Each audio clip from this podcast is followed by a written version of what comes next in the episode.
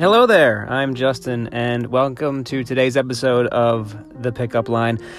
Today, we're going to be taking another look at Walter Ong's Orality and Literacy.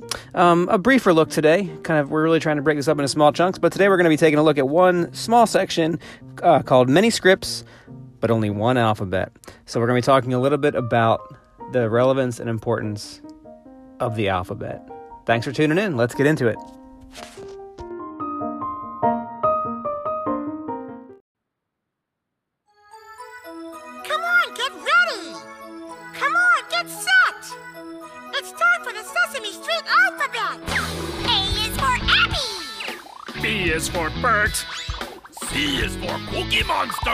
D for dessert. Om nom nom B nom nom. is for Elmo! F is for Frog! Ribbit. G is for Grover. Oh, H is for Hog. Oink, oink! I is for insect. J. Jar will jump. K is for Kitten! L is for lamb. M is for Marie. N is for Noodle! O is for Oscar.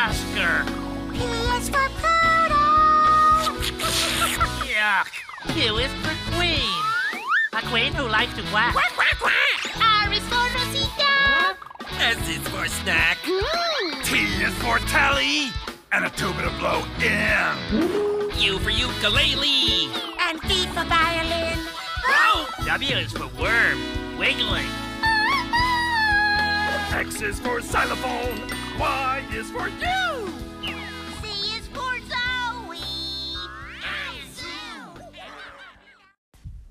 On page 83 of Orality and Literacy, Walter Ong says Human beings had been drawing pictures for countless millennia before before this.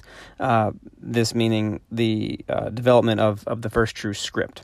And various recording devices, or as memory, I don't really know how to say that. Uh, memory aids is kind of, I think, what it's getting at, but I think it's a French term. Uh, aids, mem- memory, had been used by various societies. A notched stick, rows of pebbles, other tallying devices, such as the quipu of the Incas, the winter count calendars of the Native American Plains Indians, and so on. But a script is more than a mere memory aid. Even when it is a pictographic, a script is more than pictures. Pictures represent objects. A picture of a man and a horse and a tree of itself says nothing.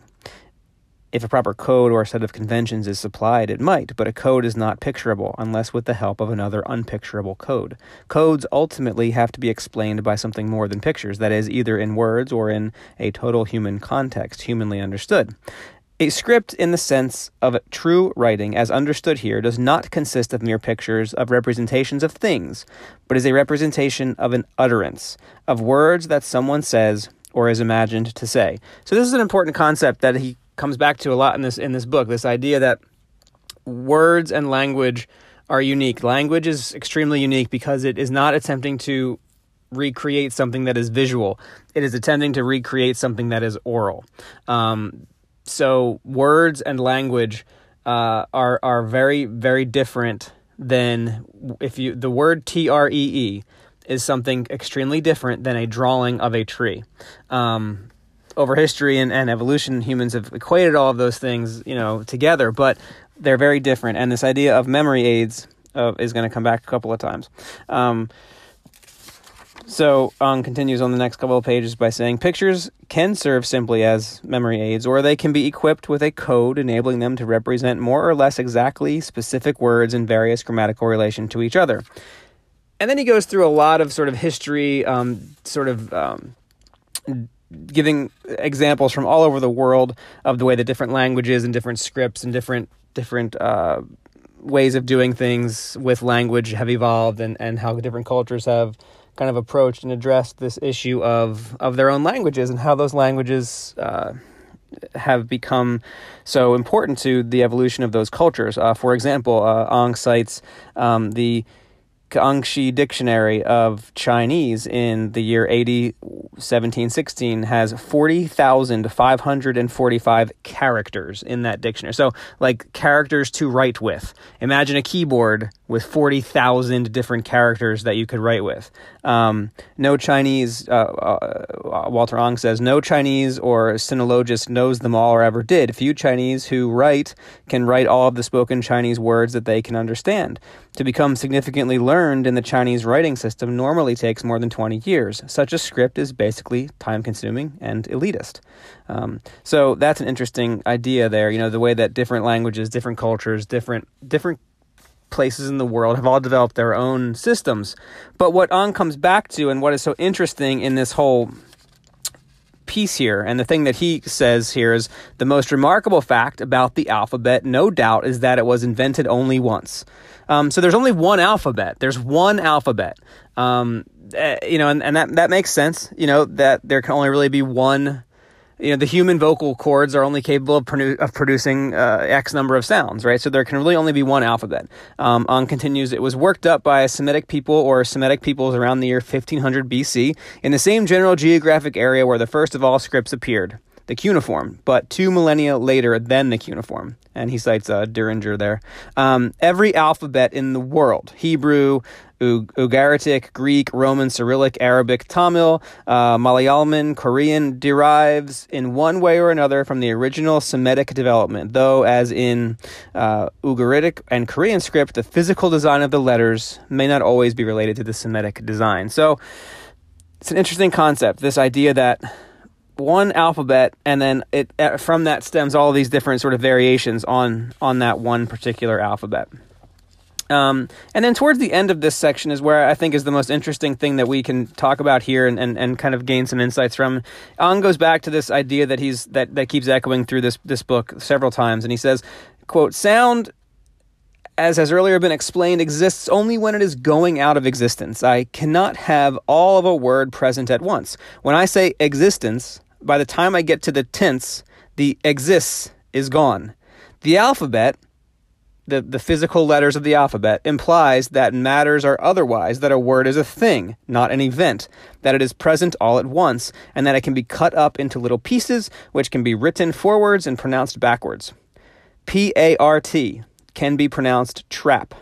If you put the word part on a sound tape and reverse the tape, you do not get trap, but a completely different sound, neither part nor trap just as a side note here, this is an interesting exercise and something you might want to go play around with. Uh, David Lynch is famous for doing this. Uh, I, I, think he's definitely a linguistic studies person for sure. But if you go watch his famous show Twin Peaks, there are some characters on that show that speak in this really bizarre uh, uh backwards language. And the way that he accomplishes that is that he has the characters phonetically pronounce words backwards. So in this example by Ong, if we're taking the word P A R T, the word part, and we pr- were to pr- phonetically pronounce that in reverse. So something along the lines of app.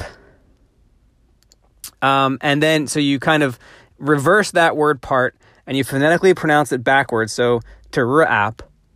And then you reverse the audio of you speaking the word backwards phonetically, it produces a really weird sensation of that sound. Um, so David Lynch is kind of famous for this. Something you can try if you have a voice recording app that allows you to do re- reverse audio. Um, try that. Go record a sound like um, uh, like the phrase "Let's rock." For example, um, if you were to pronounce that phonetically backwards, it would sound something like Carstel. And then if you reverse that sound, you can even do it now on the podcast. I'll say it one more time if you just want to play this podcast backwards somehow. Car stell. If you reverse that, it says "Let's rock" in that really weird David Lynch kind of uh, Black Lodge voice that he uses in, in a lot of his TV stuff. So just this interesting kind of touch there. Um, maybe David Lynch read this book and uh, got the idea from this little section. Um, Ong continues to say, "A picture, for example, of a bird does not reduce sound to space." Now, this is inter- this is an interesting concept. We talked about this a little bit in a previous episode. So, drawing a picture of a bird does not does not capture a sound in a moment. That's not enough. Uh, for it represents an object. That picture of the bird represents the object of the bird, not a word. It will be the equivalent of any number of words, depending on the language used to interpret it. Um, asiu, uccello, uh, pario, pararo, vogel, uh, say, Tory, bird. All script represents words in some way things, uh, quiescent, quiescent objects, immobile marks for assimilation by vision. Rebuses or phonograms, which occur irregularly in some pictographic writing, represent the sound of one word by the picture of another. Though it, for for example, if you wanted to say like the sole of a foot, meaning uh, the sole is paired with the body, um, in the fictitious example above, but the rebus phonogram, though it may represent several things, is still a picture of one of the things it represents. The alphabet though it probably derives from pictograms, has lost all connections with things as things. The alphabet represents sound itself as a thing, transforming the evanescent world of sound to the quiescent, quasi permanent world of space. I think that's the most important part, right? That's what the alphabet has done. Um, for better or for worse, it's transformed our sense of sound uh, into our sense of vision, um, in, taking something that is oral and moving it into something that is spatial and phys- physical. Um, it's an interesting kind of thinking about encoding and decoding, right? Um, we've encoded sound into this other medium so that we can understand it visually and, and perhaps mentally.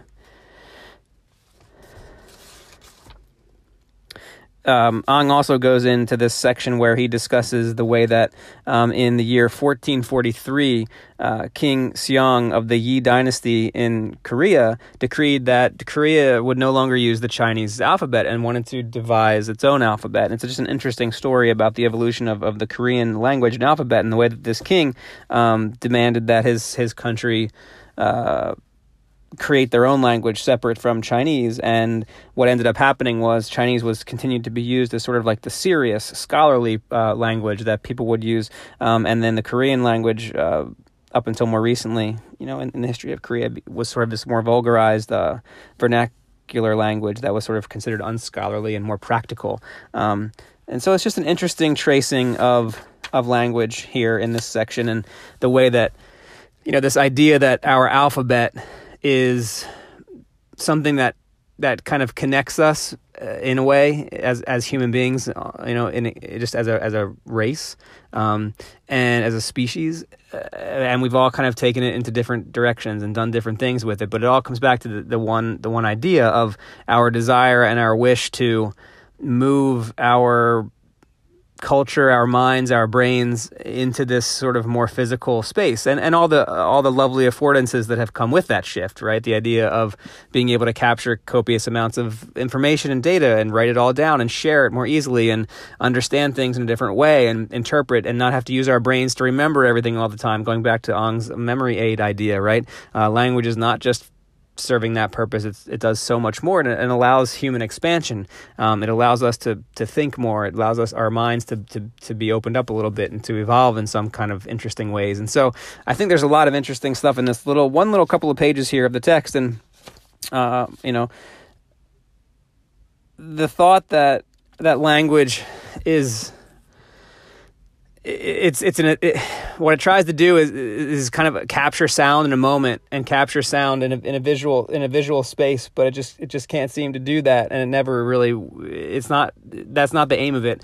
It's it's you can't ever do that. Sound sound is is an event. It's not a thing. It's not a uh, you know it's not an object. Whereas whereas words represent uh, whereas or pictures for example represent objects uh, language attempts to represent this the sound.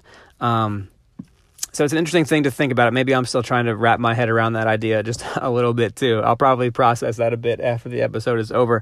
But I would love to hear your thoughts. Feel free to message into the podcast. I know this is a kind of a shorter episode today, um, but you know, what do you think about this idea that uh, language is is sort of an attempt to capture sound and an attempt to um, encode our oral world into something that is visual. And have we succeeded at that? Does language serve its purpose? Um, does it do that? And maybe you know something about languages and other cultures and how they work, and, and, and I would love to hear those thoughts too. So please feel free to call in. Um, thanks for tuning in to our brief discussion today of orality and literacy, and uh, I will see you on the next episode of the Pickup Line. Until next time.